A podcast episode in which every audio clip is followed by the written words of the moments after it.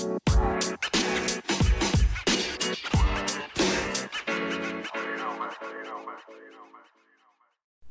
right, all right. Welcome back to the podcast. Welcome back to Theory and Theology. Um, I'm not gonna do this every day, but I'm still kind of in this, uh, in a mood to uh, look at all this Chofetz Chaim stuff uh, for the Shavat cycle. Um, now, I don't fully understand the cycles yet. I know the first one was Teves. Um, not the first one, but the one previous was Teves. And now we're in Shavat. Um, so the fourth day in. Um, what this says is Chofetz Chaim, Daily Shavat, Intro.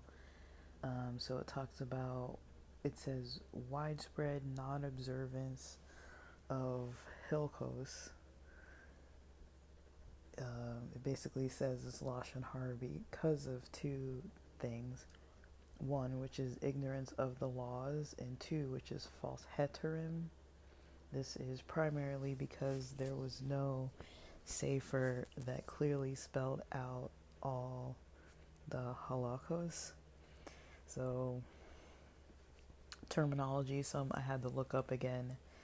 Others I kind of knew generally what it is. So basically, um, again, whenever they say LH, that's Lashon Hara. Lashon Hara is like a type of uh, talking, like any kind of like social conversation, but something is considered to be like neg- a negative version of that if you know like there's a lot of things explained in this Chofetz Chaim all these readings that basically say what that writer says was basically not a good style of like social interaction like verbally basically um and so they talk about widespread non-observance of Hilchos.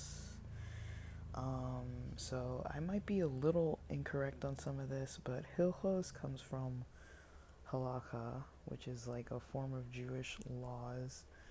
Um, there's something called Hilchos Talmud Torah, and basically it's writings uh, on the laws of of the Torah, basically written by a Hasidic Jew. Um, and uh, he basically um, wrote a code of Jewish law called the Shulchan Shulchan Aruch Harav. Um, but anyways, a lot of this has to do with laws, and so that's what that is kind of meaning. Um, widespread non-observance of of a certain type of laws is considered lashon hara. So it's considered like maybe not good because of these two reasons. One would be ignorance of the laws. So if somebody doesn't know the laws, they're likely going to be breaking them, right? Um, and then another topic is um, um, what they call heterim. So a heter is basically, uh, uh, let me see. Heterim is is plural. So a heter one heter is basically a rabbinic allowance. So a rabbi basically talks to a person about whatever the complex issue at hand is, and um, a person can get basically a uh, uh, a rabbi to approve certain things that they're doing, even if it might potentially seem to be against the law. Um, or they can consult the rabbi who can, I don't know if it's considered like excusing them or allowing them to kind of uh, um, make new decisions, allowing them to do certain kind of stuff. So basically, when it says uh, there's an example in this website called um, gel.jewish-languages.org. Um, so basically, it says the example sentence she got a heter to eat during the fast because she's ill. So usually, you know, during fasting, people don't eat anything.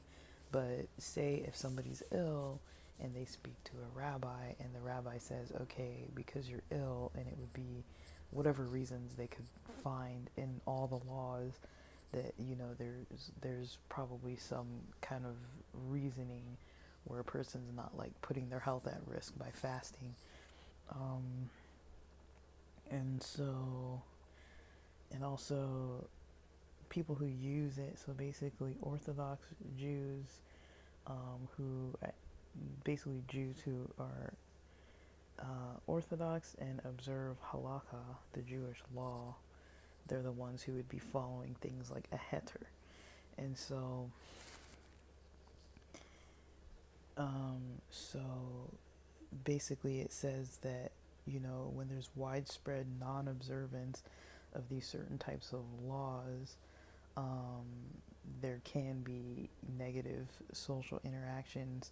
Secondly, because of false heterim or false um, information given uh, uh, not necessarily by a specific rabbi, but people like interpreting like, oh, like I can do this because a rabbi said I can do that or whatever.